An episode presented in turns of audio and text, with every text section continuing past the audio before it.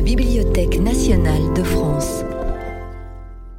À l'occasion de l'exposition Tolkien Voyage en Terre du Milieu, la BNF invite Léo Carruthers à parler des liens entre Tolkien et son fils Christopher. Bonsoir, messieurs, dames, euh, chers amis, chers hobbits, vous l'avez lu? Je vous laisse lire ça. Je ne vais pas faire de commentaires là-dessus. Je passe tout de suite à mon sujet.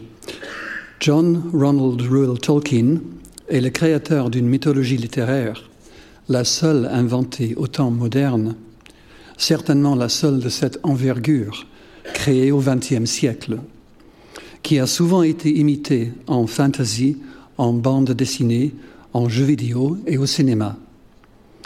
Homme de son temps, il est aussi l'héritier de nombreuses traditions culturelles, allant de l'Antiquité au XIXe siècle, en passant par le Moyen Âge. Des sources multiples qui alimentent le fleuve de ses propres légendes. Tolkien est surtout connu du grand public comme auteur de deux romans publiés de son vivant, Le Hobbit en 1937 et Le Seigneur des Anneaux en 1954-55. Or, le monde imaginaire de Tolkien dépasse de loin ce que l'on trouve dans ces deux livres, mais on ne découvrira l'étendue de sa création qu'après sa mort, dans une série de volumes où la mythologie est bien plus développée. La publication de ces livres posthumes est largement due au dévouement de son fils cadet. Christopher Tolkien est né le 21 novembre 1924. Le hasard fait vraiment bien les choses, selon le dicton, car son anniversaire tombe aujourd'hui même. Il a 95 ans. Il a consacré la moitié de sa vie à travailler sur les manuscrits de son père. Assistant de Tolkien dès son adolescence, plus tard son collaborateur, Christopher deviendra enfin son exécuteur testamentaire littéraire. C'est une responsabilité qui implique un vaste labeur de tri et d'édition. Car les documents que son père laisse derrière lui sont très nombreux, mais aussi très désordonnés. Sans les efforts du Fils, le public ne connaîtrait de la Terre du Milieu que quelques bribes, telles que les premiers romans les présentent. Par conséquent, aussi célèbre que soit le Hobbit et le Seigneur des Anneaux, toute évaluation de Tolkien doit accorder une part non négligeable au rôle de Christopher dans la dissémination de la mythologie de la Terre du Milieu. La reconnaissance publique de son travail a été officialisée en 2012, pardon, 2016 par l'attribution de la médaille Bodley, décernée par la bibliothèque bodléenne à Oxford, qui possède une grande partie des archives de Tolkien en manuscrits, cartes et lettres.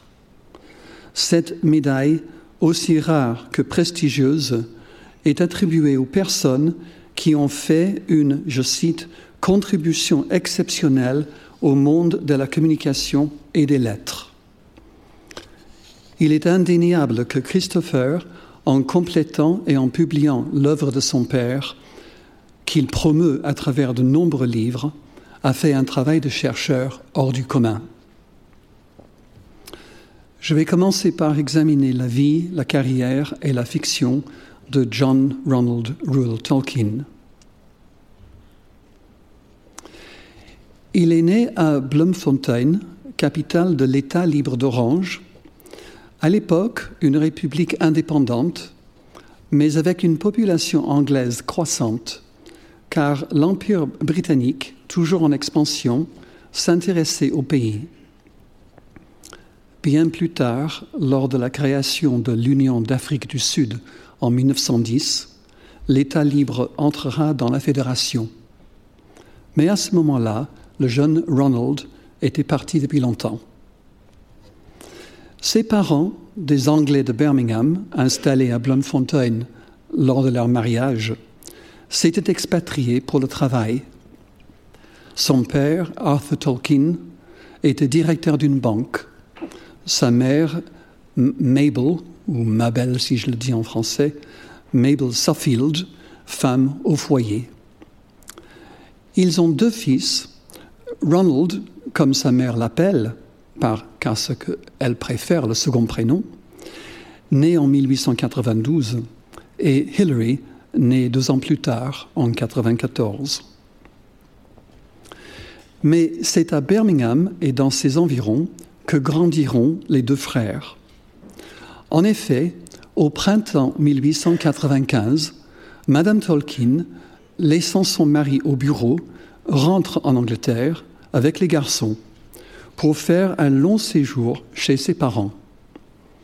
Elle ne repartira pas, car elle se trouve encore à Birmingham un an plus tard, lorsqu'elle apprend la maladie et la mort de son époux, début 96. Ronald, qui était très jeune, il n'avait eu que trois ans au moment de quitter l'Afrique, n'en gardera que de vagues souvenirs d'un paysage chaud et poussiéreux. L'image de ce père qu'il a si peu connu devient vite floue. Au contraire, c'est la verdoyante campagne anglaise qui nourrira plus tard sa description du Shire, le comté dans Le Seigneur des Anneaux. Et les hobbits qui occupent ce lieu idyllique rappellent les paysans et la vie rurale telle que l'enfant les a connus autour de 1900.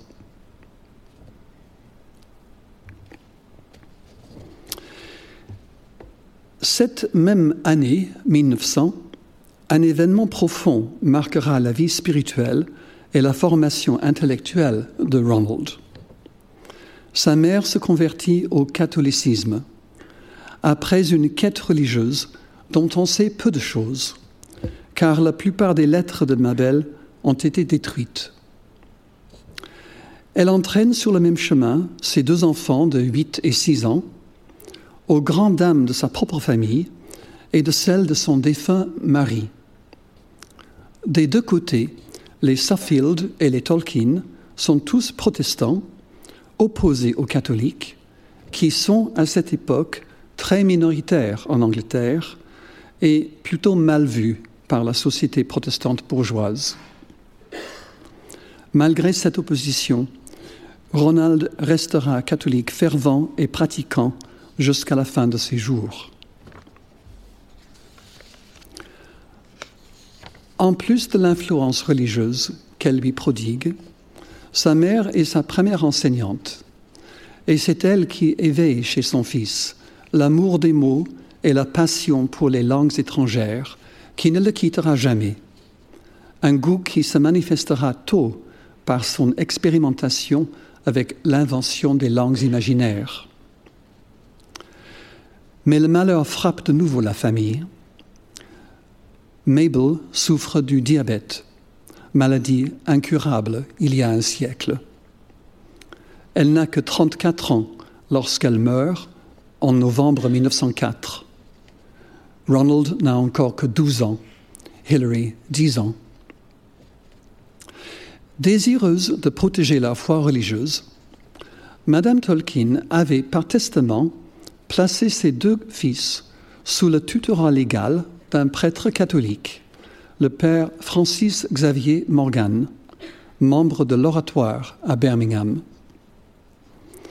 Ce dernier sera un véritable père de substitution pour Ronald et Hillary. Rappelons qu'à l'époque, les jeunes restaient mineurs jusqu'à l'âge de 21 ans. Soucieux de la réussite de son pupille, qui doit obtenir une bourse s'il veut poursuivre ses études, le père Francis voit d'un mauvais œil l'amour naissant entre Ronald et une autre orpheline de trois ans son aînée, Edith Bratt, au point d'imposer leur séparation jusqu'à la majorité du jeune homme. Dès le 3 janvier 1913, Ronald est majeur, enfin libre de tout décider lui-même. Il reprend contact avec sa bien-aimée. Malgré ce contretemps propre à l'adolescence de Tolkien, Francis Morgan restera pour lui un père de substitution et ami proche, non seulement de Ronald, mais aussi de sa femme Edith et de leurs enfants, jusqu'à la mort du prêtre en 1935, à l'âge de 78 ans.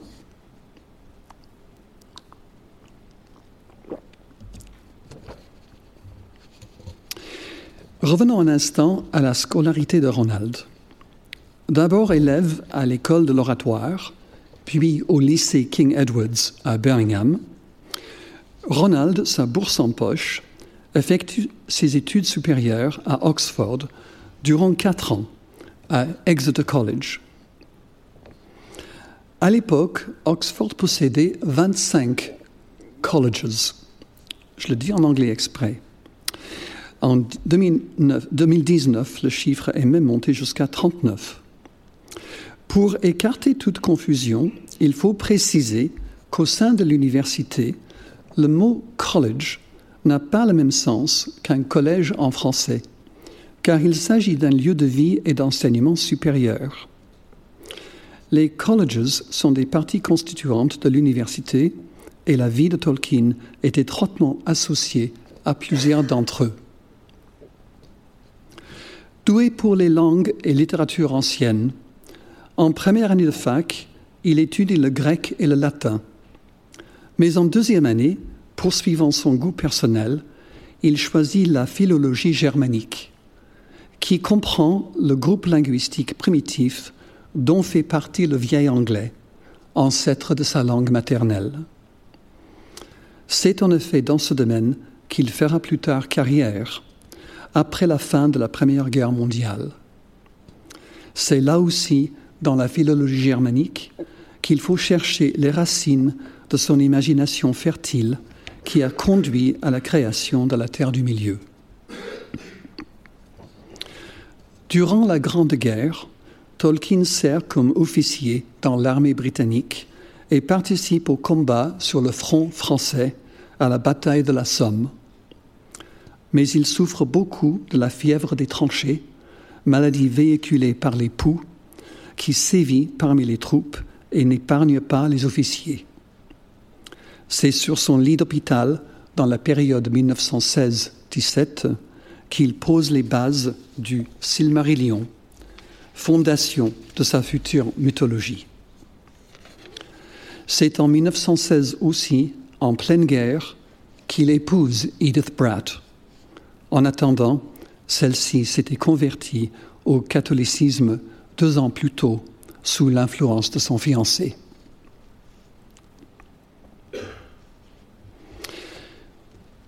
Leur fils aîné John, né en 1917, leur deuxième Michael en 1920.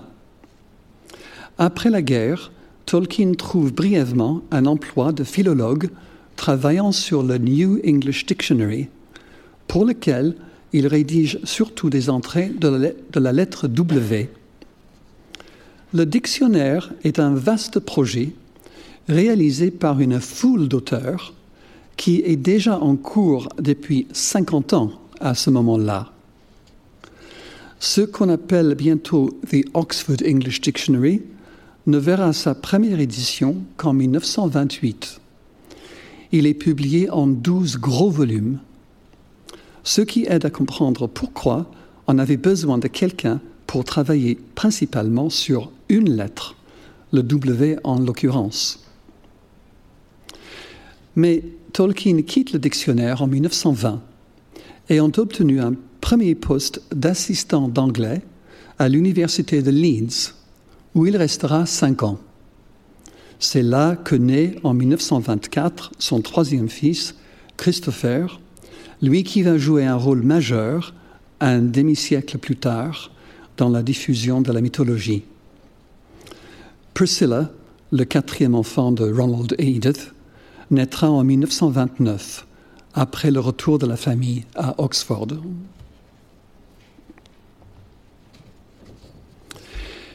Brillant chercheur, Tolkien connaît une rapide promotion à Leeds accédant au grade de professeur en 1924, alors qu'il n'a que 32 ans.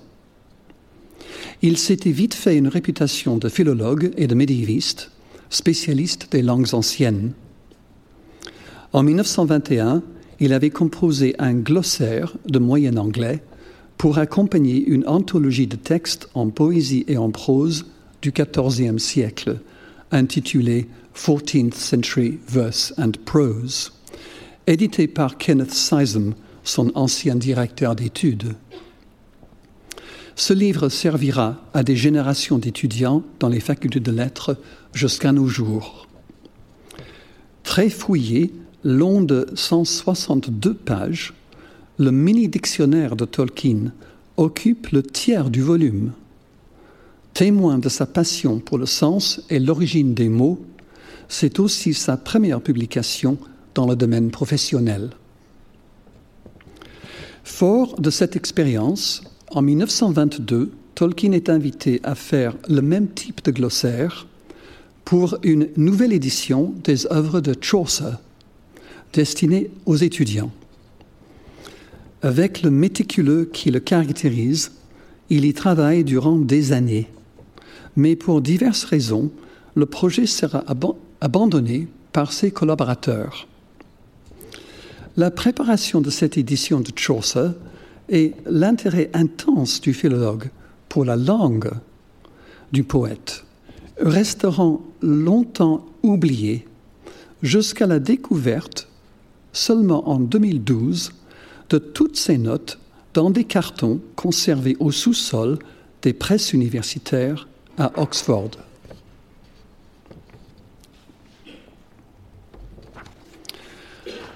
En 1925, il publie avec son collègue et ami Eric Gordon une édition du texte de Sir Gawain and the Green Knight.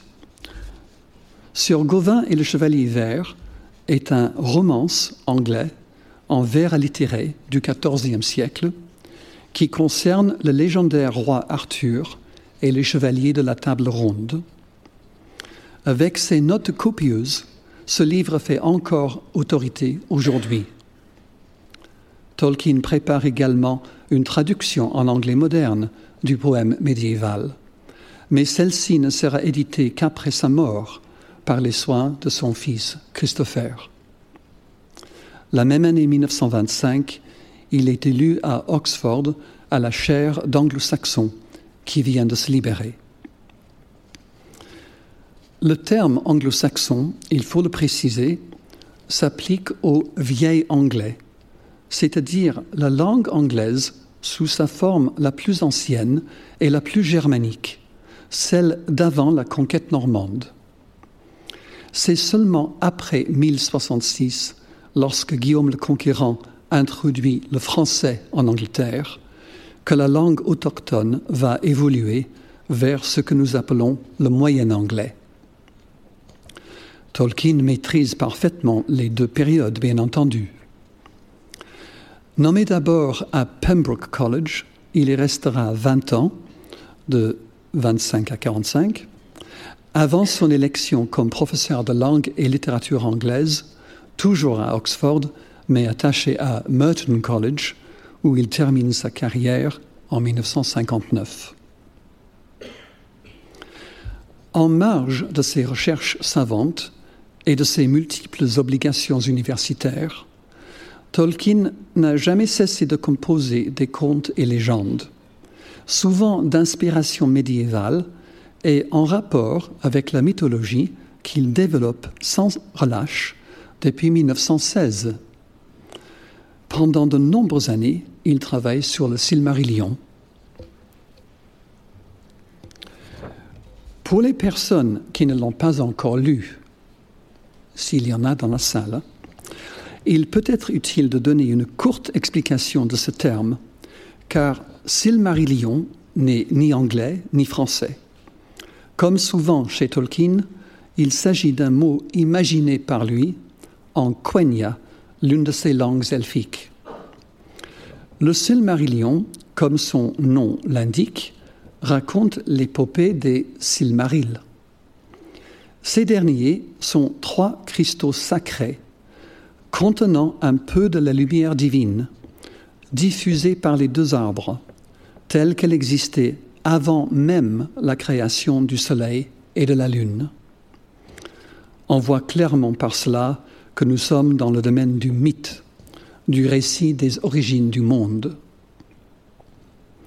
Forgé par l'elfe Féanor à partir de Silima, substance qu'il a lui-même inventée, ces bijoux vont se trouver au cœur de l'histoire des elfes et de leur guerre contre le Vala Melkor, esprit du feu. Les Valar sont des démiurges ou puissances angéliques à qui le Créateur de l'univers a confié la tâche d'ordonner et d'embellir la terre. Mais Melkor dérobe les Silmarils, raison pour laquelle Féanor le nommera Morgoth, ennemi noir. Et la lutte des elfes pour les récupérer entraînera la fin du, du premier âge. Le Silmarillion est donc une œuvre vaste et complexe, mais au grand regret de son auteur, il ne réussira pas à l'achever. Tolkien ne verra jamais sa mythologie publiée de son vivant.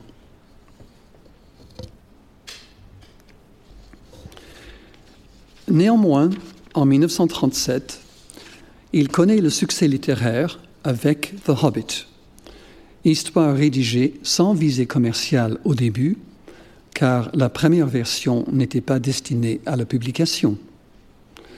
Au contraire, il s'agit d'un conte de fées qu'il avait d'abord composé au début des années 30 pour amuser ses propres enfants. L'invention du terme hobbit, qui n'est ni anglais, ni français, ni rien d'autre, est emblématique de la créativité de Tolkien, de son goût pour les mots curieux qui font rêver le lecteur. On se demande tout naturellement, avant même d'ouvrir le livre, mais qu'est-ce qu'un hobbit? Il faut le lire pour pouvoir le dire. Les langues inventées constituent un autre pilier de sa mythologie. À toutes, il donne une origine, une histoire et une grammaire. Même fictives, elles doivent évoluer selon des règles phonétiques authentiques. Elles ressemblent en cela aux langues réelles que nous parlons, chacune ayant changé au fil des siècles selon les tendances linguistiques inhérentes au genre humain, renforcées par les mouvements de population et les rencontres culturelles. C'est l'idée qui sous-tend les langues elfiques, le Quenya et le Sindarin. Grâce au savoir de Tolkien, le spécialiste, qui, dans son domaine professionnel, était un philologue réputé, les langues parlées en terre du milieu, surtout le Quenya et le Sindarin, qui sont les plus développés, fonctionnent comme de vraies langues, souvent imitées dans ce sens par des auteurs de fantasy, Tolkien fondait son invention sur des connaissances linguistiques qu'aucun autre écrivain n'a égalées à ce haut degré. Étant donné le succès tant critique que financier de son premier livre de fiction, son éditeur demande une suite, un Hobbit 2 en quelque sorte.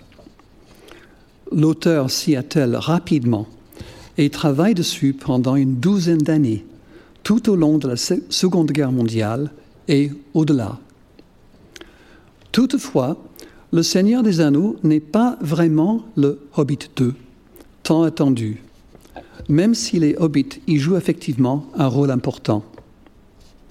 Au contraire, avec le passage des ans, le roman héroïque qui vise un public adulte s'allongeait au-delà de toute attente. Peu à peu, il s'assimilait à la grande mythologie, toujours en progression, le Silmarillion, ou récit du premier âge, qui forme l'arrière-plan ancien de la guerre de l'anneau, qui, elle, se déroule à la fin du troisième âge.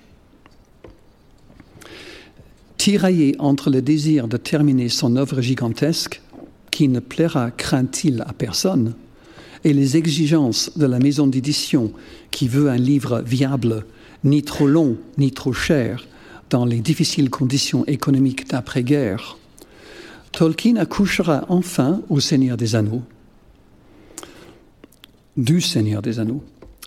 Ce dernier est terminé, selon le témoignage de ses lettres, à Noël 1949.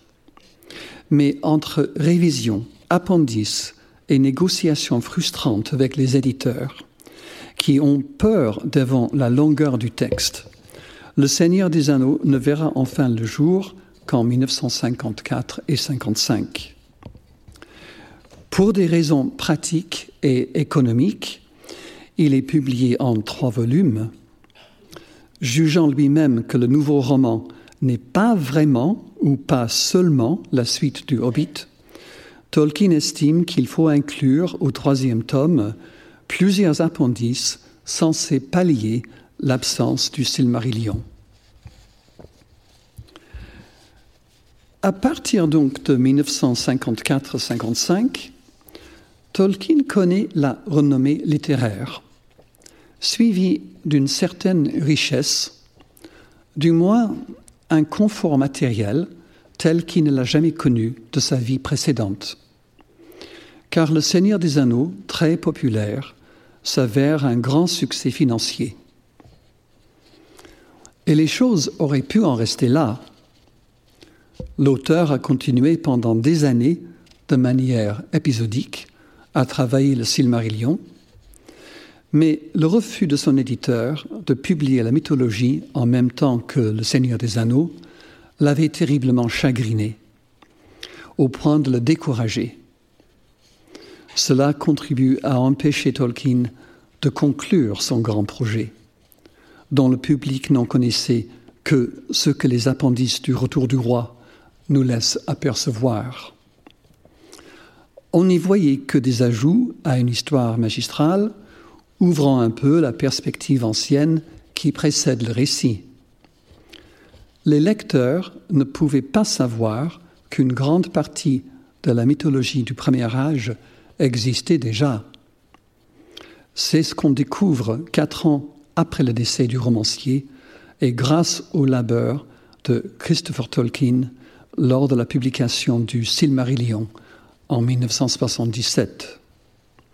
Nommé exécuteur littéraire de son père, Christopher occupe une position unique qui lui permet de s'attaquer à la tâche monumentale consistant, à trier une masse de documents désordonnés. Troisième fils du mythographe, il faisait bien sûr partie du premier auditoire du Hobbit, dont les origines remontent au début des années 30 dans sa prime jeunesse. En septembre 1937, lors de la publication du conte, il va sur ses 13 ans et a pleine conscience de la signification de l'événement, car il a même aidé à corriger les épreuves du Hobbit. Christopher a quelque chose de plus par rapport à ses frères et sa sœur, car il partage avec son père le goût pour les langues et les littératures anciennes. C'est même la voie professionnelle qu'il suivra, lui aussi. Mais avant cela, la Seconde Guerre mondiale éclate et toute la famille sera affectée. En 1943, à 18 ans, Christopher entre dans la Royal Air Force, puis il poursuit sa formation de pilote en Afrique du Sud en 1944 et 1945. Durant cette période, son père lui écrit très régulièrement en lui envoyant les chapitres du Seigneur des Anneaux au fur et à mesure de leur composition, afin de connaître ses réactions. Car l'opinion de son fils, on le voit bien dans les lettres publiées, lui est chère. Après la guerre, Christopher conclut ses études à Oxford.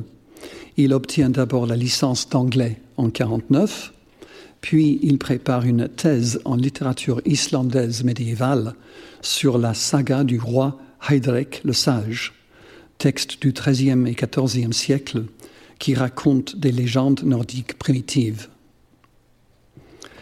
Il devient également membre attitré des Inklings, le groupe littéraire animé par son père et C.S. Lewis, devant lequel il lit les nouveaux chapitres du Seigneur des Anneaux. C'est à Christopher qu'on demande de les lire euh, parce qu'on estime qu'il est meilleur lecteur que son père, dont l'élocution est considérée comme moins distincte. C'est aussi lui qui redessinera la carte de la Terre du Milieu en vue de la publication en 1954, car la version sur laquelle travaillait son père, corrigée et recollée à de nombreux endroits, était devenue quasi illisible et tombée en lambeaux. Vous pouvez le voir dans l'exposition.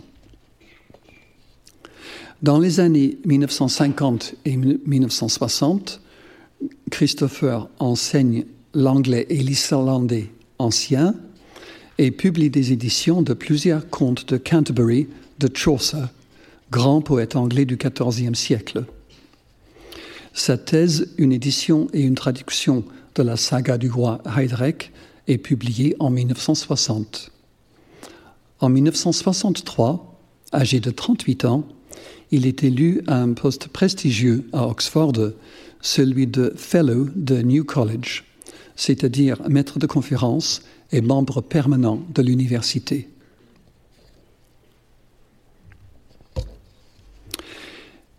Dix ans plus tard, lors du décès de son père en septembre 1973, Christopher est solidement établi dans sa carrière.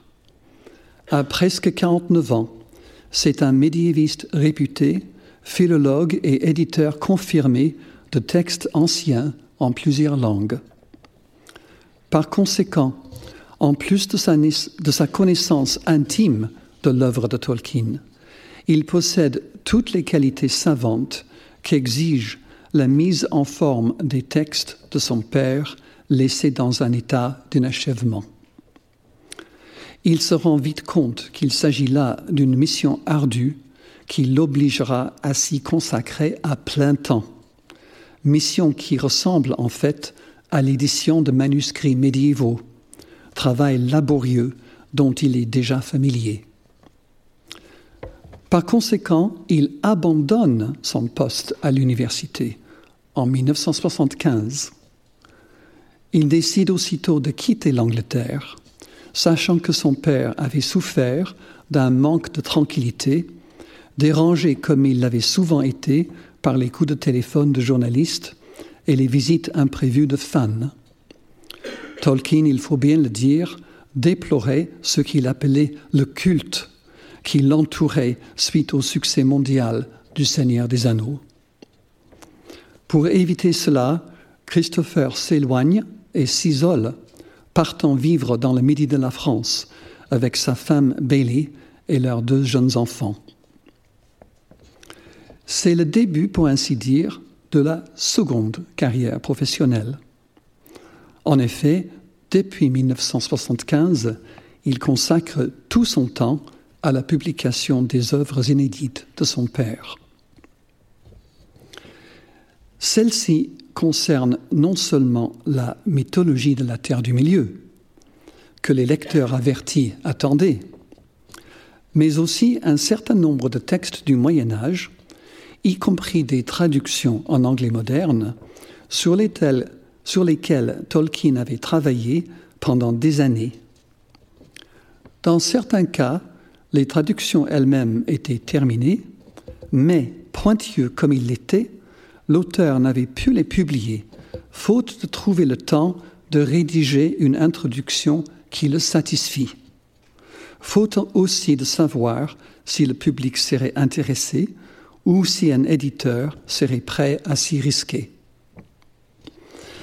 Le premier livre de ce type, publié donc en 75, est Sir Gawain and the Green Knight, Pearl and Sir Orfeo, poèmes médiévaux datant du XIVe siècle, traduits par Tolkien entre 1922 et 1953. Christopher met en forme les textes et les prépare à la publication. Il n'est pas tout seul dans le domaine médiéval, car il encourage et coopère avec deux autres médiévistes anglicistes, anciens étudiants de Tolkien, qui publient des éditions de textes en vieil anglais que le maître avait enseigné. D'abord, The Old English Exodus, Text, Translation and Commentary, édité par Joan Turville Peter en 1981, puis Finn and Hengist, The Fragment and the Episode, édité par Alan Bliss en 82.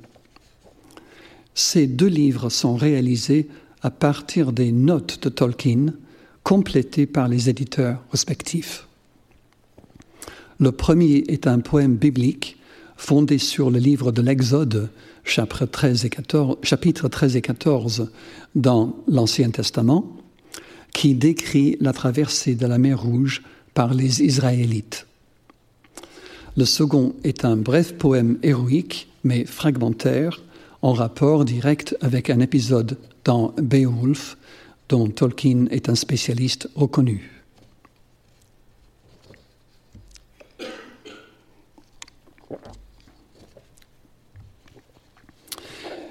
C'est à cette époque également qu'est publié un volume de correspondance, les Letters of J.R.R. Tolkien, choisi et édité par Humphrey Carpenter et Christopher Tolkien en 1981. 2005 pour la traduction française Lettres. Il s'agit là d'une copieuse sélection, 354 lettres datant de 1914 à 1973. Dans certains cas, les récipiendaires avaient gardé les originales qu'ils ont prêtées pour la publication.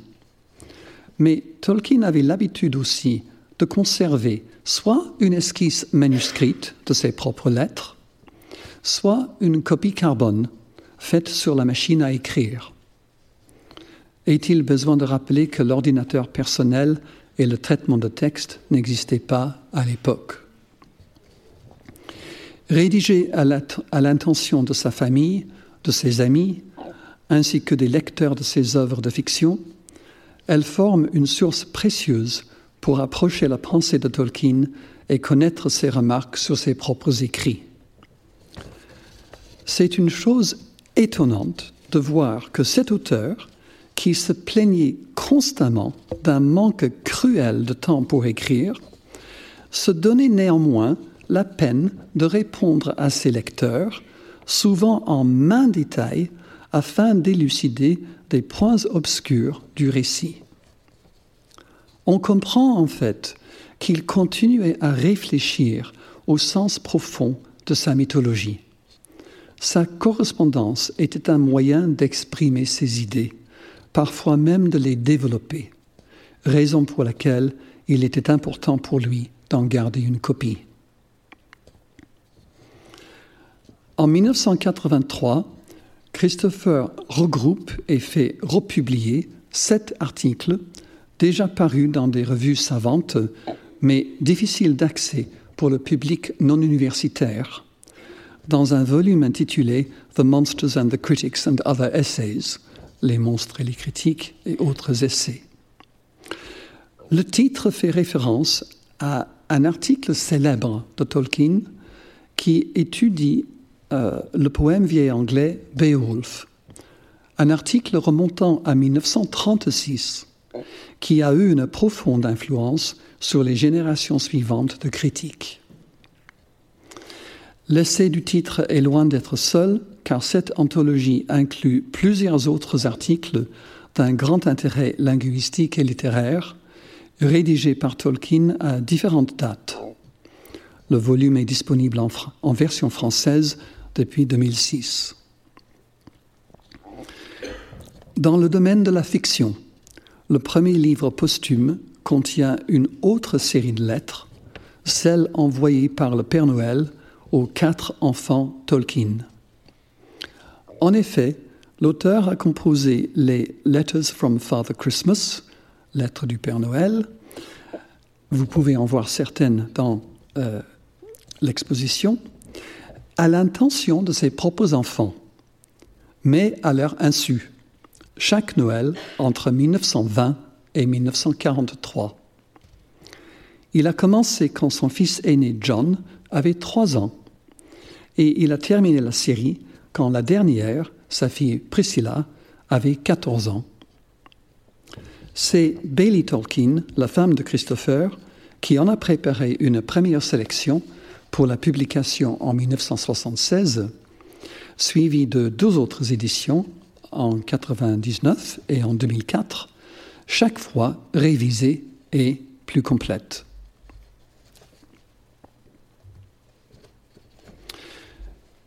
Se tournant vers la mythologie, Christopher publie d'abord The Silmarillion en 1977. La version française sortira rapidement l'année suivante. Puis les Unfinished Tales of Numenor and Middle-earth en 1980, contes et légendes inachevés.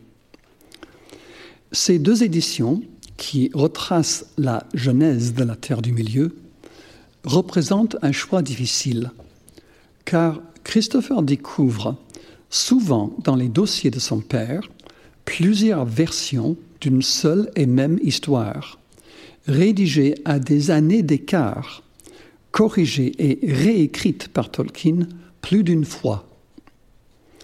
Ce n'était pas évident de savoir quelle version publier, car la dernière n'est pas forcément la plus complète, ou bien elle contient des passages qui contredisent ou annulent ce qui a été écrit ailleurs. Il fallait donc faire un sérieux travail de tri et de comparaison afin d'en tirer des versions lisibles et cohérentes. Mais ensuite, sentant le besoin d'expliquer les décisions qu'il a prises pour ses premiers volumes, ainsi que de mettre davantage de textes de son père à la disposition des lecteurs, Christopher prépare une série de douze volumes accompagnés de commentaires et de copieuses notes savantes, parus entre 83 et 96. C'est The History of Middle-earth, œuvre gigantesque, l'histoire de la Terre du Milieu, dont seuls cinq volumes sont disponibles en français.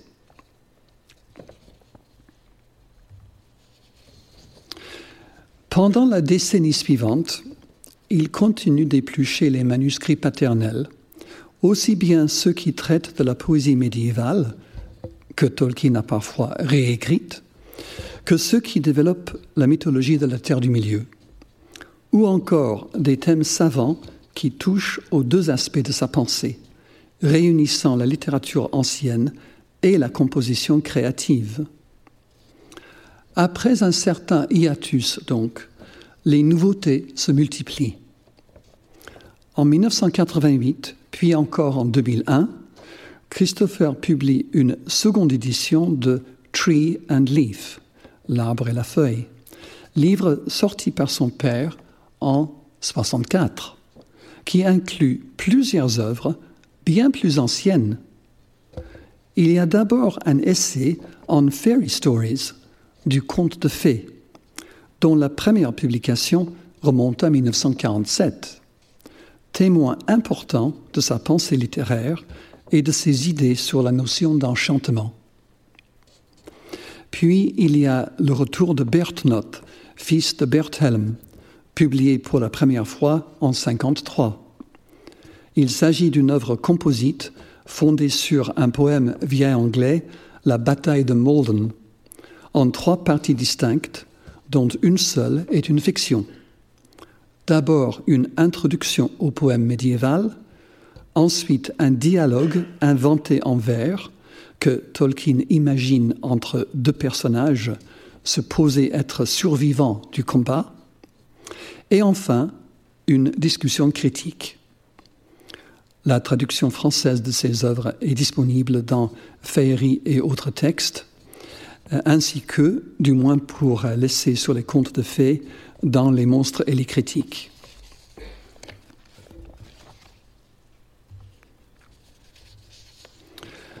En 2008, la maison d'édition HarperCollins publie un recueil de divers éléments déjà parus sous le titre Tales from the Perilous Realm, Contes du royaume périlleux. Le royaume en question est bien entendu celui de la féerie ou de l'enchantement, lieu périlleux pour les humains, car il représente un état d'esprit, pour ne pas dire une dimension de l'inconscient, où il n'est pas toujours sans risque de s'y aventurer. Le nom de Christopher n'y apparaît pas, mais en revanche, le livre est présenté par Tom Shippey, médiéviste angliciste et spécialiste renommé de Tolkien. En plus de l'essai sur les contes de fées, il contient plusieurs histoires brèves. Rover Random, le fermier Gilles de Ham, Smith de Grand Wotton et Feuille de Nigel, ainsi que les aventures de Tom Bombadil, un ensemble de chants et de poèmes. Certaines parties du livre étaient déjà disponibles en français dans Féerie et autres textes.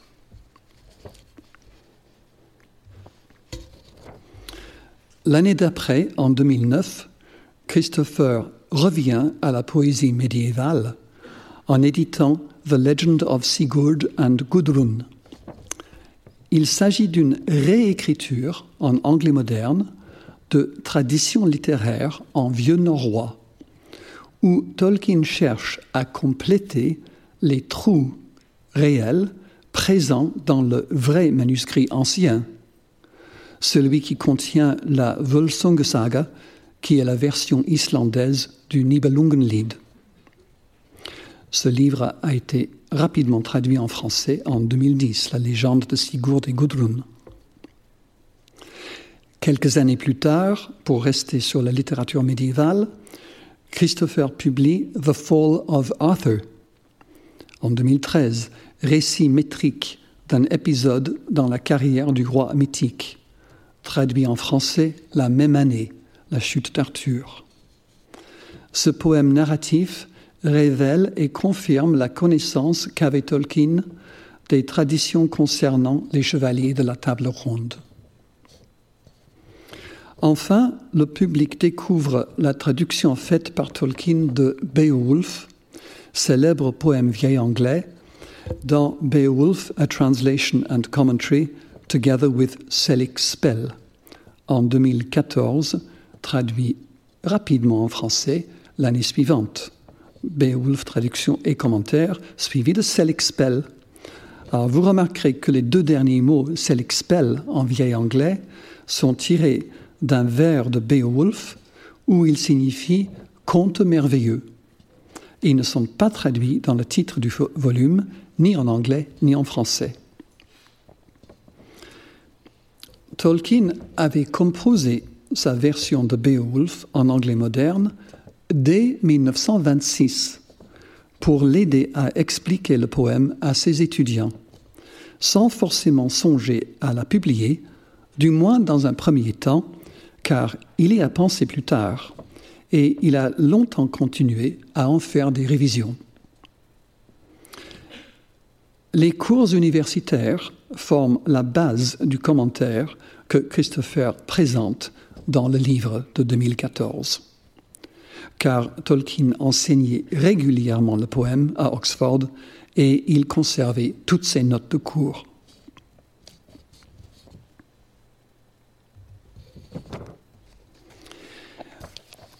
Étant donné l'envergure de la tâche, il n'est pas surprenant de découvrir que Christopher a parfois confié certains travaux précis à d'autres collaborateurs. Il faut donc mentionner The Story of Kullervo, édité par Verlen Flieger en 2015. Une histoire qui remontait jusqu'à 1912-14, donc c'est très tôt dans l'écriture de Tolkien. L'histoire représente la version métrique d'un épisode du Kalevala, poème, épique finnois dont les racines remontent au Moyen Âge et qui a inspiré plusieurs éléments de la mythologie de la Terre du Milieu. Tolkien avait lu le Kalevala pour la première fois en 1911 en traduction anglaise, plus tard en finnois, langue dont la musicalité selon son témoignage, enivrait son esprit. Kullervo est à l'origine de Turin Turambar, l'un des enfants de Hurin et héros du Silmarillion. Un autre personnage, le vieux magicien finlandais, se retrouve dans ce curieux feu follet Tom Bombadil. Un an plus tard, en 2016, Verlin Flieger revient à la charge, cette fois pour éditer The Lay of Eotru and Itrun, un, un breton que Tolkien avait publié en 1945.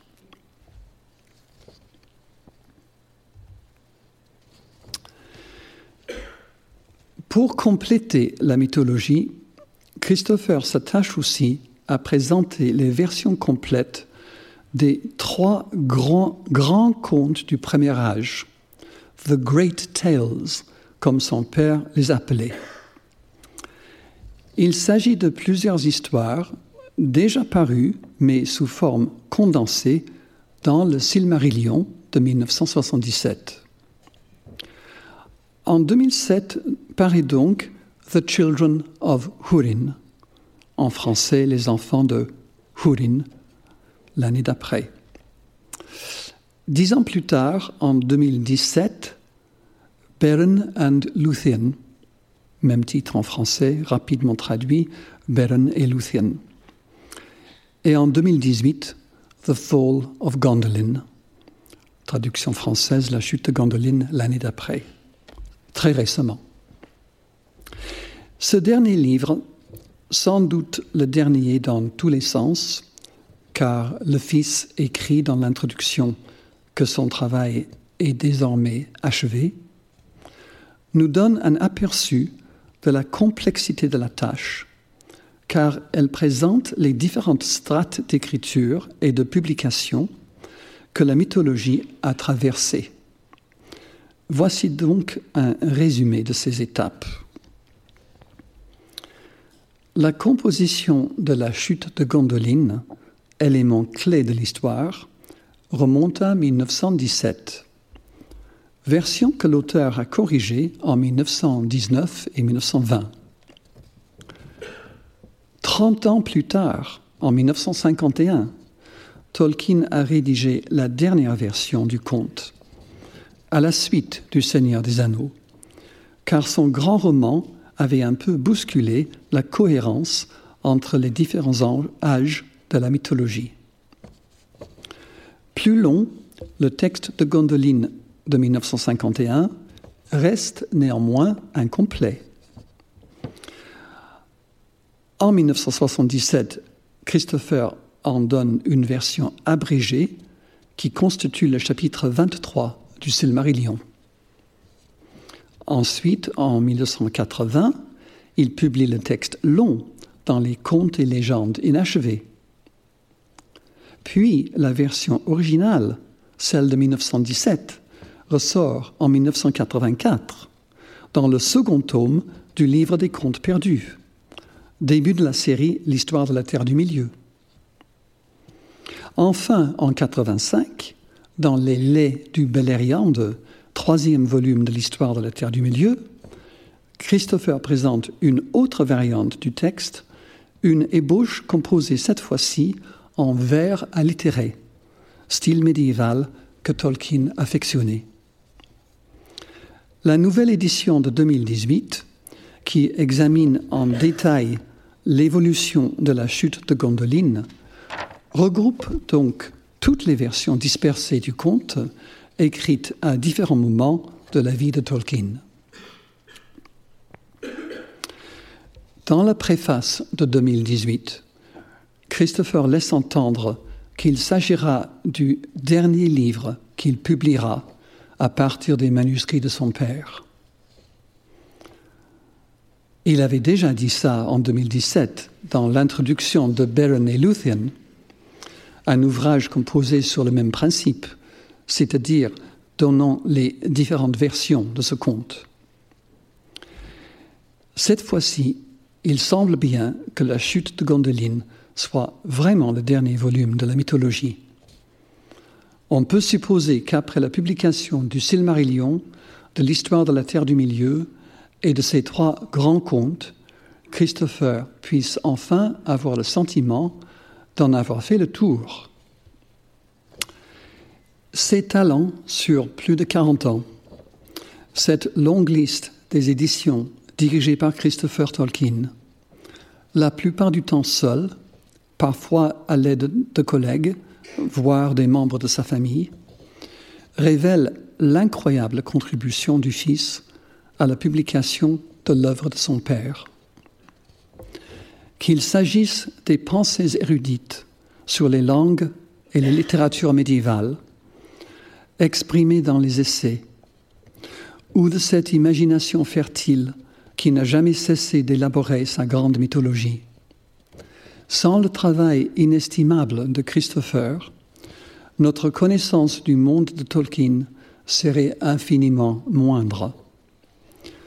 En fait, la majeure partie de sa vision de la Terre du Milieu resterait inaccessible.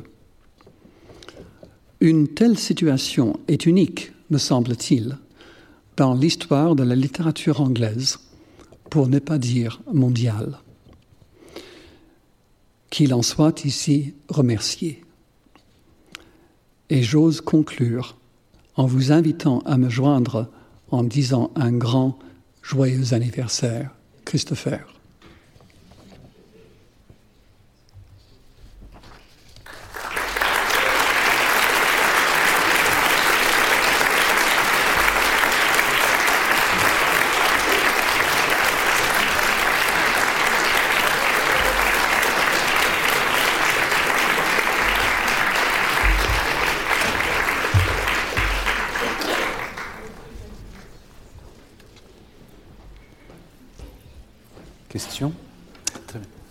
Alors, si vous souhaitez poser des questions, n'hésitez pas. Il y a un micro qui circule, ou des micros. Oui, bonjour. Moi, ma question porte sur les runes qu'il invente pour le langage des nains. Je me demande s'il a eu connaissance au moment où il commence à étudier euh, le Kalevala de, l'usage qui est fait des runes encore dans une province euh, suédoise en Dalekarli pour écrire un dialecte euh, suédois, l'elfdalien. Et s'il a également connaissance de l'utilisation des runes qui sont faites en Hongrie euh, chez les Sicules. Tolkien connaissait très bien les runes, mais je ne peux pas affirmer exactement à quelle date il en a pris connaissance pour la première fois. Certainement au plus tard, durant ses études universitaires, sinon avant. Parce que durant ses études universitaires, il se consacrait non seulement au latin et au grec, mais aussi euh, à toute la zone germanique, c'est-à-dire le vieil anglais, le vieux allemand, euh, le vieux saxon, toutes les langues de la zone germanique ancienne. Et il ne pouvait pas étudier cela sans tomber sur les runes. Donc je peux affirmer sans aucune hésitation que durant ces années-là, 1911 à 1915, il les connaissait. Je ne peux pas l'affirmer avant parce que je ne suis pas sûr. Euh, il a lu le Kalevala en 1911, donc c'est sa première année à l'université. Mais les runes ne figurent pas dans le Kalevala, parce que le Kalevala est rédigé en finnois. Et le finnois n'est pas une langue germanique. Et je ne pense pas que les Finnois employaient les runes. Les runes étaient spécifiquement employées par les peuples germaniques à partir du deuxième siècle de notre ère. Et ils ont été apportés en Angleterre par les anglo-saxons au 5e siècle.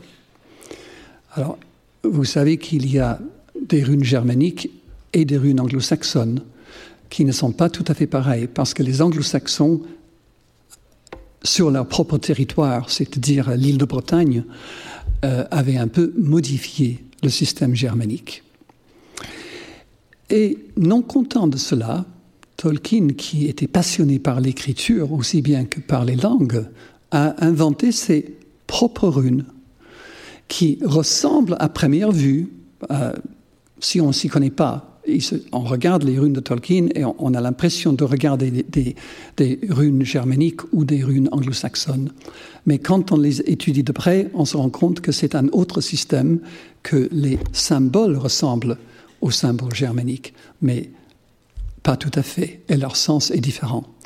Donc on, voit là Tolkien qui aime joué un peu avec les systèmes anciens et inventé son propre système tel que euh, il aurait pu être employé par ces nains à lui.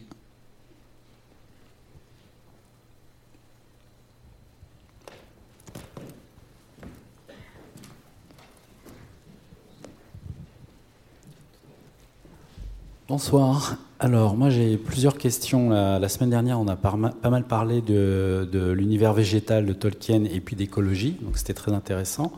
Euh, alors, je ne sais pas si on peut parler, euh, je peux poser cette question sur cette thématique du, ce soir.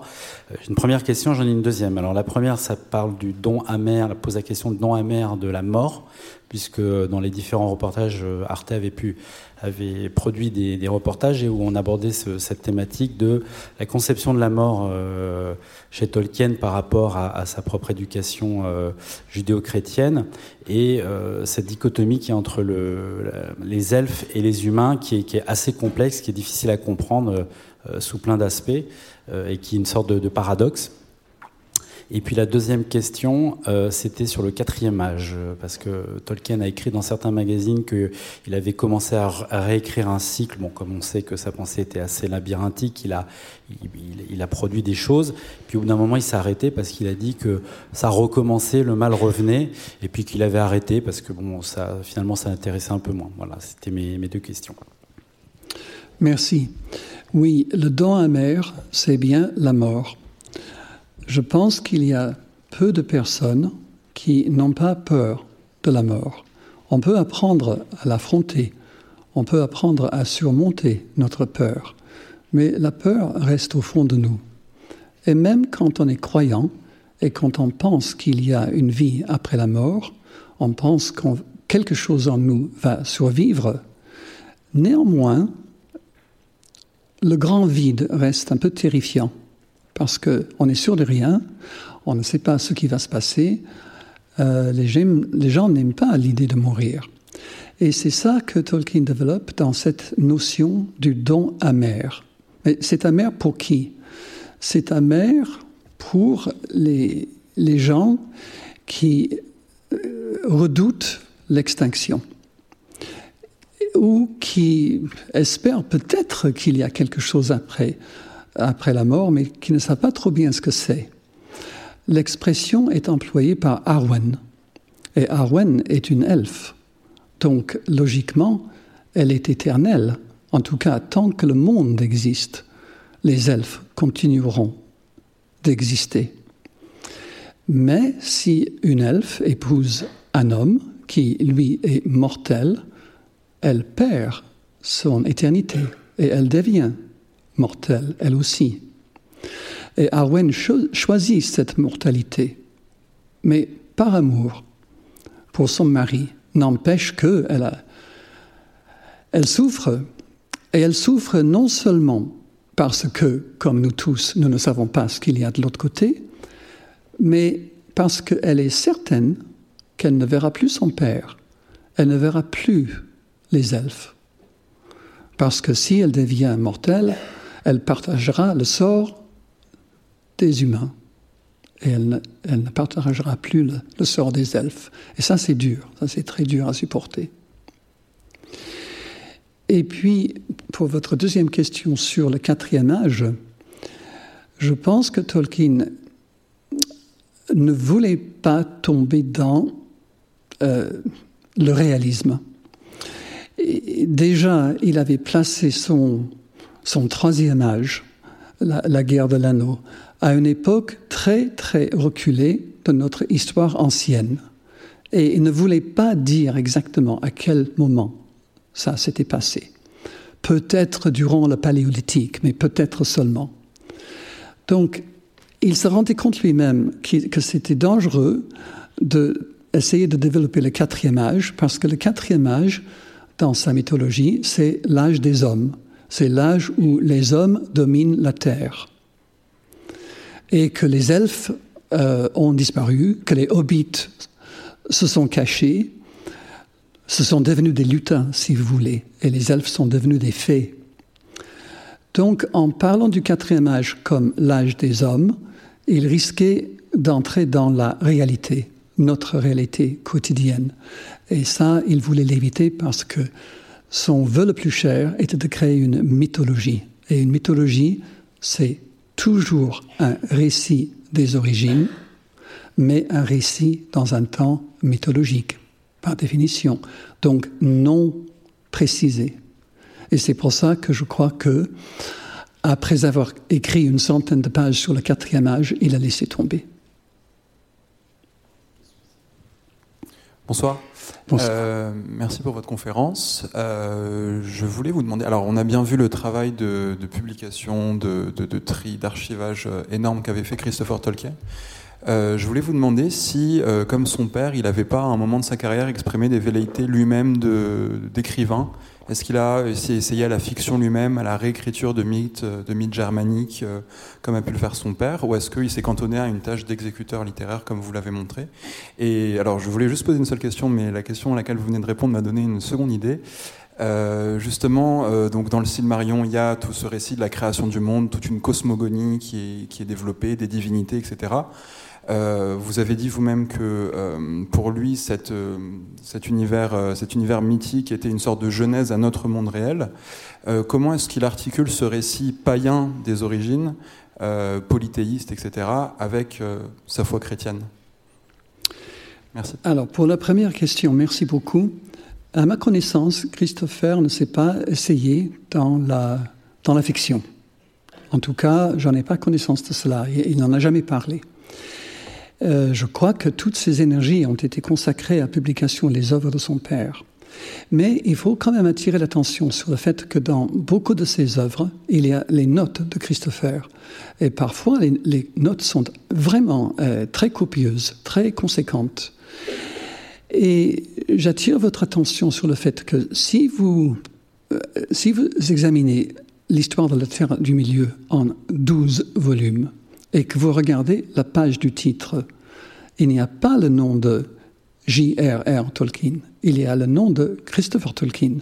Donc en fait, l'histoire de la Terre, du Milieu, c'est l'œuvre de Christopher.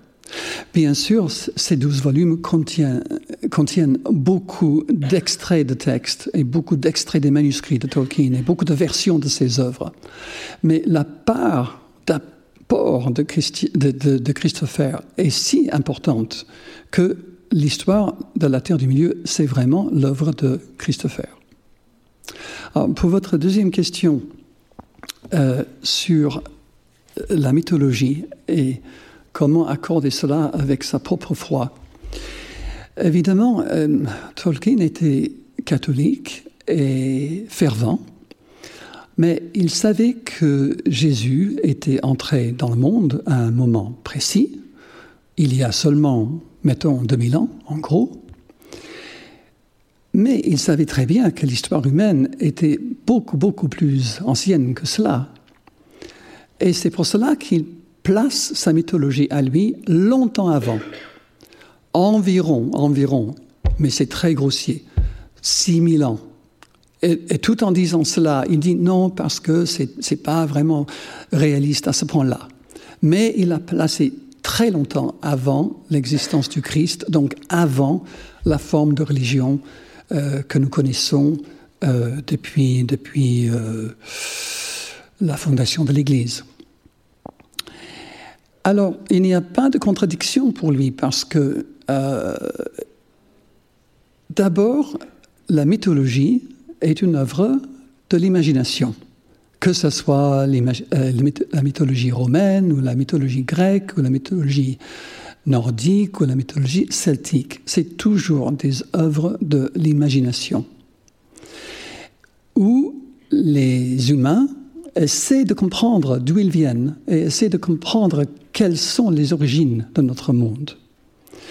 Et le Silmarillion, c'est ça, c'est une tentative de raconter, pas d'expliquer, expliquer, c'est autre chose, c'est pas la science, mais de raconter comment le monde euh, est arrivé à, devenir.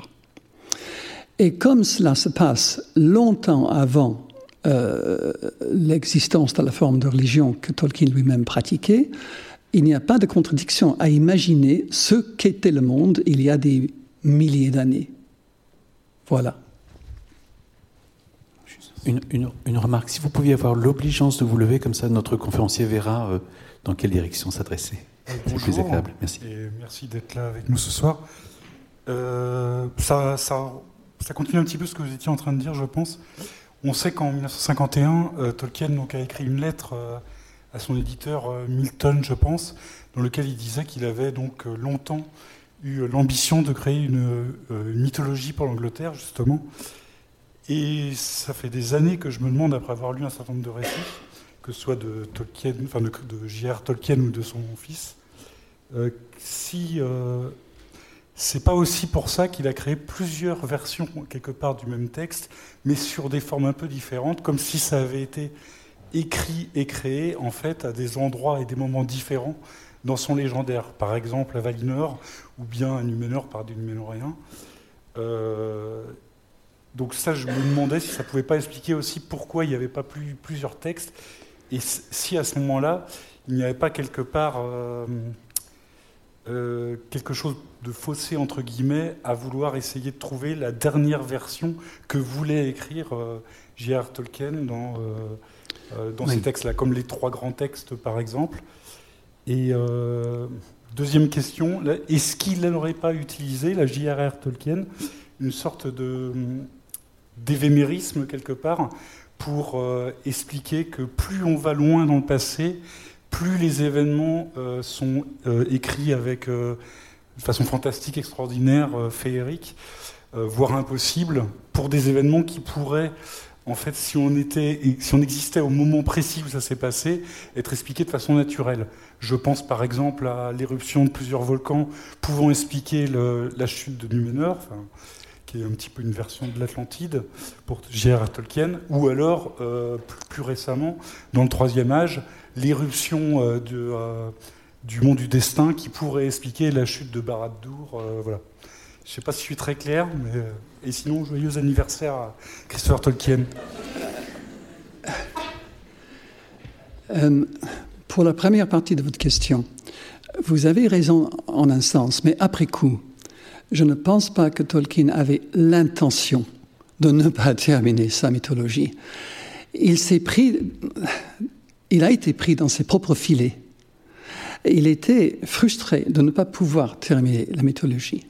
Mais ce que vous dites est vrai parce que, à la fin, on trouve plusieurs versions qui pourraient être des récits médiévaux. Euh, nous savons que les mythologies ont traversé le Moyen Âge, euh, ont été un peu euh, changés, un peu modifiés. On ne trouve pas toujours exactement les mêmes, les mêmes détails. Mais il s'est trouvé, lui, dans cette situation à la fin de sa vie, mais je ne pense pas que c'était vraiment voulu de sa part de créer différentes versions. Parce que je crois que s'il avait eu dix ans de plus euh, et, sans être dérangé par qui que ce soit, il aurait pu mettre euh, un terme euh, au Silmarillion et à sa mythologie. Et s'il l'avait fait, moi j'espère qu'il aurait brûlé toutes les autres versions. Mais nous avons donc toutes ces versions différentes. et, Christopher est vraiment à admirer, à mon sens, d'avoir essayé de tirer quelque chose qui, soit cohérent et qui soit logique. Alors, pour votre euh, autre question, euh, j'ai perdu le fil là pour... Euh,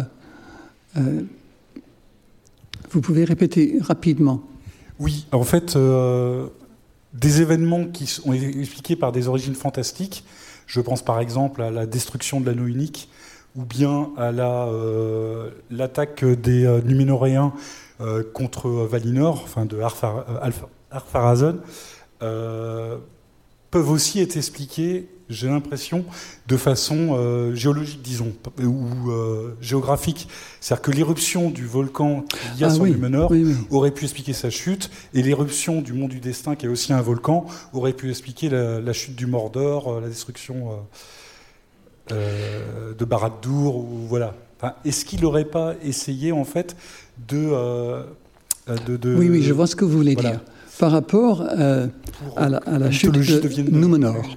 Bon, dans le récit de Tolkien, Numenor est une île, quelque part dans l'ouest, on imagine dans l'Atlantique, qui, bon, je raconte pas toute l'histoire, mais qui finit par, par être détruit et par chuter et pour, pour aller jusqu'au fond de l'océan, donc qui disparaît.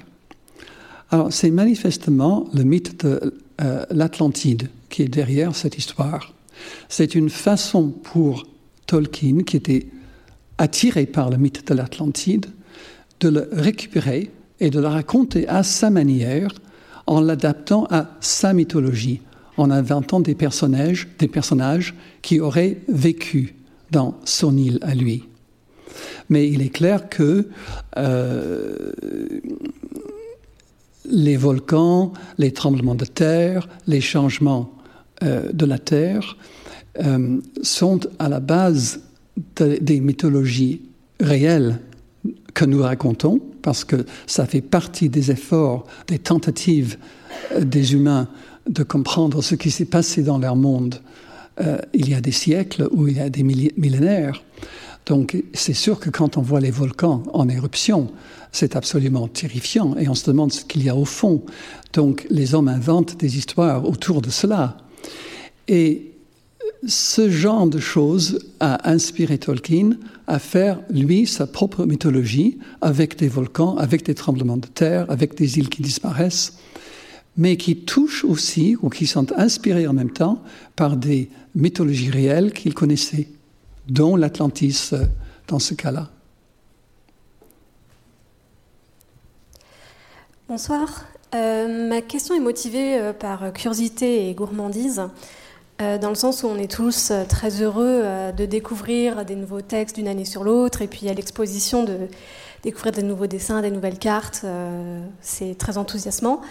Et vous avez dit que vous avez mentionné que Christopher Tolkien a tiré par deux fois sa révérence, mais que ça semble être la bonne. Est-ce qu'on sait si euh, quelqu'un va reprendre la suite de son travail? Parce qu'il semblerait qu'il y ait quand même encore à la Baudelaire un, certain nombre de documents, puisque enfin, j'avais entendu ou j'ai lu un article comme quoi il y avait une, une personne attitrée aux documents à la Baudelaire et qu'il y avait encore un certain nombre de choses qui n'avaient pas, de, de, caissons qui n'avaient pas été ouverts, des cartons encore avec du scotch, et que donc il reste des choses que personne n'a encore lues. Eh bien, allez-y. Qui s'en hein. charge Alors, justement. Euh, dans le catalogue de l'exposition, euh, j'ai lu l'autre jour l'article de Catherine McIlwain, qui est l'archiviste à la Bodleienne. Donc, c'est une personne qui est bibliothécaire de formation et elle est entièrement consacrée à gérer les fonds Tolkien. Et dans cet article dans le catalogue, elle dit qu'il y a des cartons et des cartons, une douzaine de cartons, remplis de documents de toutes sortes. Alors, manifestement, Christopher, bon, il a fait le boulot, il ne va pas recommencer à 95 ans à travailler sur tous ces, cartons, mais je pense qu'il y a matière pour les jeunes, donc qu'est-ce que vous attendez?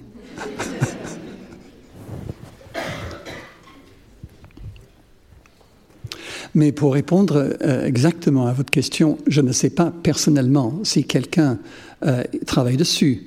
Mais par exemple, dans ma conférence, j'ai mentionné Chaucer.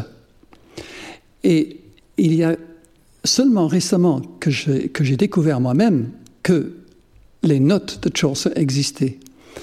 Euh, et je suis en train de lire un livre que j'ai reçu la semaine dernière, j'ai même pas encore fini, euh, de John Bowers, qui s'appelle Chaucer's, sorry, euh, Tolkien's Lost Chaucer, le Chaucer perdu de Tolkien. Et c'est absolument passionnant parce qu'il raconte comment ces cartons contenant les notes euh, pour une édition ont été perdus pendant des années, euh, ont ressuscité en 2012.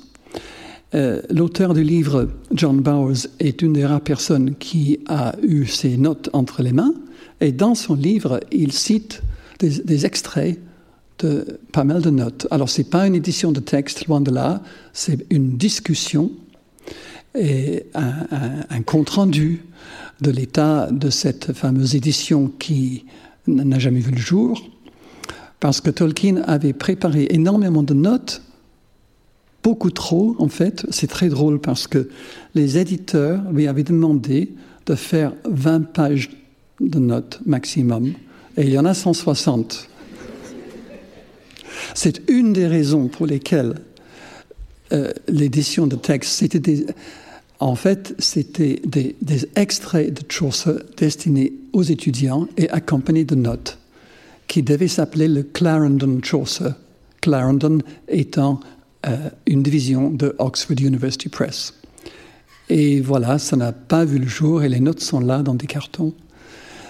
Je ne sais pas si quelqu'un aurait l'idée de les éditer, mais ce n'est pas impossible.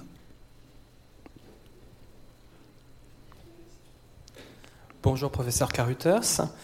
Euh, je souhaitais revenir euh, à la question antérieure sur les liens entre, entre la Terre du Milieu et une époque plus récente, euh, parce que cela m'a fait penser qu'il y a quand même des essais de, Tolkien, au fur et à mesure qu'il développe sa mythologie, de créer ces liens. Parce qu'au départ, le, à l'époque du livre des contes perdus, euh, il y avait un personnage médiateur qui était le marin euh, Eriol du tout début de la colonisation anglo-saxonne, qui était censé avoir rejoint à la voile le Toleresea. Et, et au, dans les toutes premières conceptions, il était même question que finalement l'Angleterre soit Toleresea qui hmm. aurait été euh, ramené euh, de ce côté-ci de l'océan. Après, ce personnage est devenu le Elfwine, qui est d'une période un peu plus tardive de, de l'époque anglo-saxonne. Et ce personnage a presque. Alors en fait, il n'apparaît pas dans, les, dans ce qui a été publié de son vivant. Euh, il a été un peu enlevé du Silmarillion euh, publié, euh, enfin la, version publiée par, juste après le décès de Tolkien par, par Christopher. Mais en fait, le personnage est toujours là et jusqu'à, on s'en aperçoit bien dans, dans The History of Middle Earth jusqu'au dernier tome. Donc, la question se pose de savoir si finalement il ne serait pas resté quand même.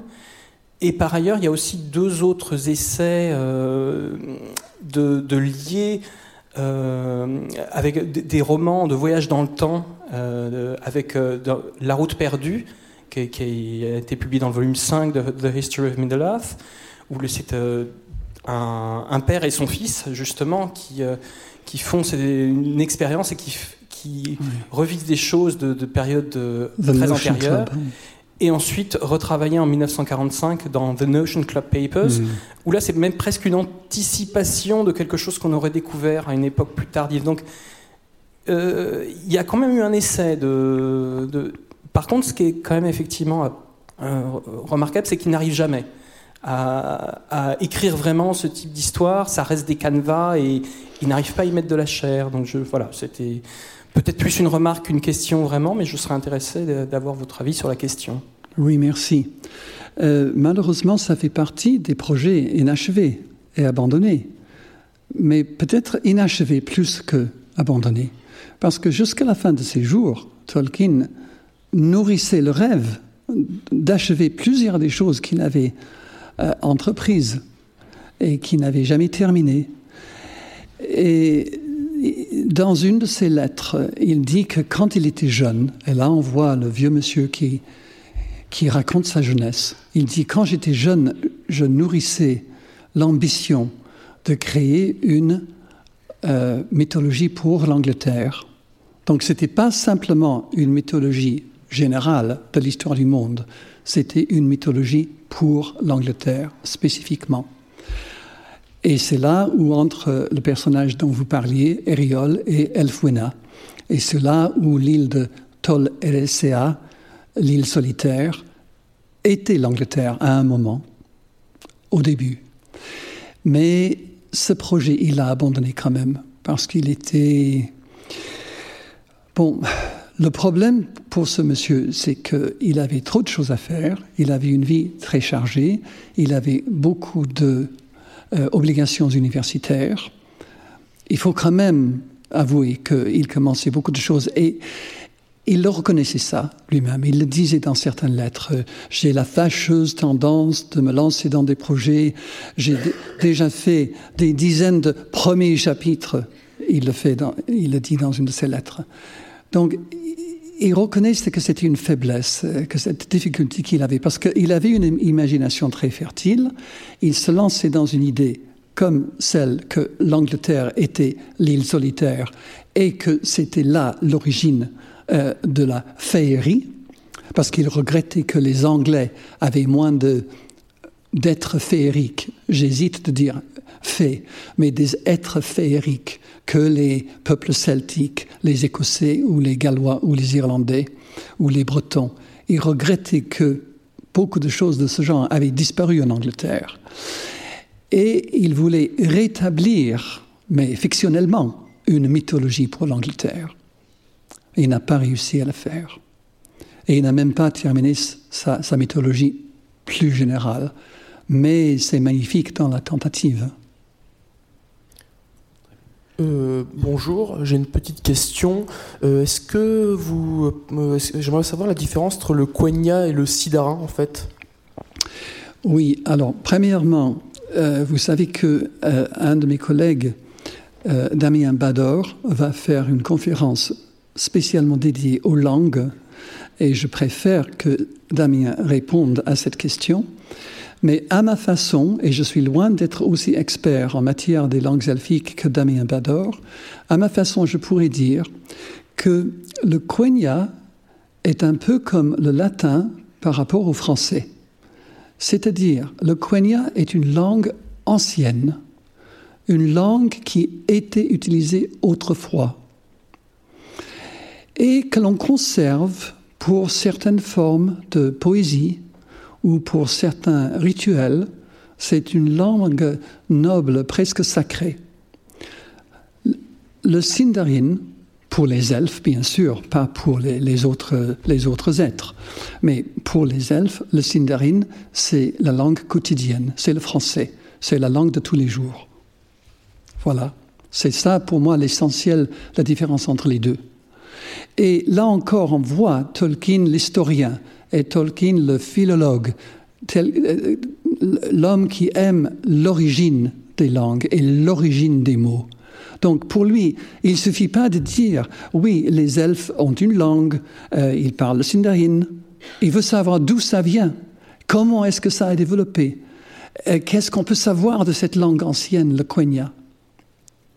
Donc la raison pour ces deux langues elfiques, c'est dans le cœur de Tolkien qui est philologue, amateur des mots, amateur des langues.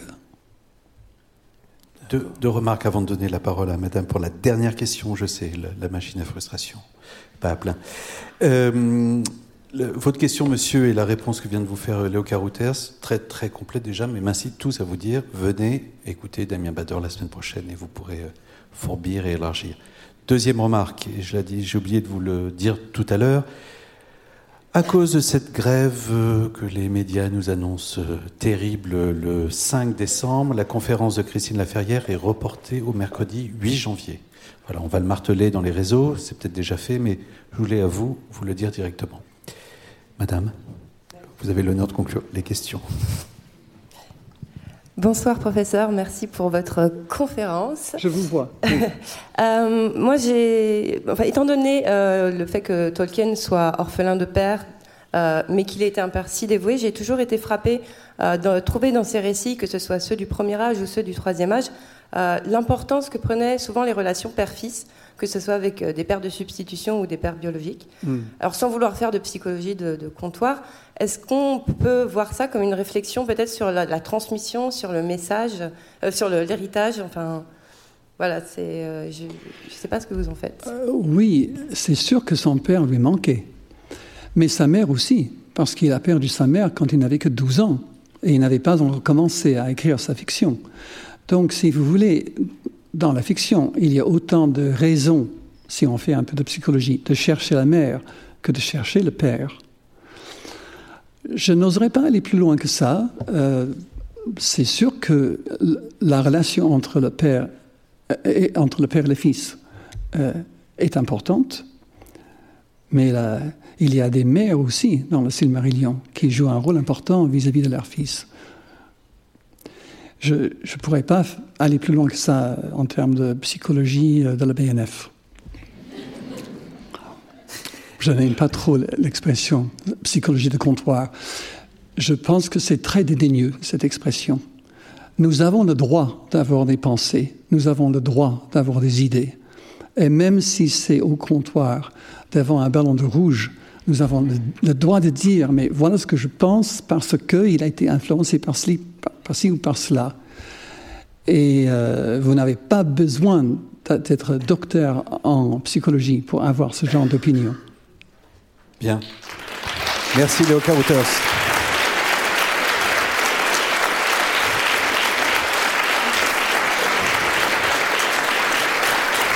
Merci. Et, pardon. Pour faire écho à ce que vous disiez à l'instant, contre Lacan, choisissez le Beaujolais, s'il vous plaît. Voilà.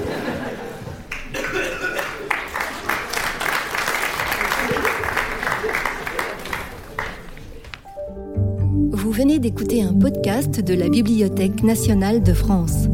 Retrouvez les conférences, rencontres et créations de la BNF sur toutes les plateformes de podcast ainsi que sur le site bnf.fr.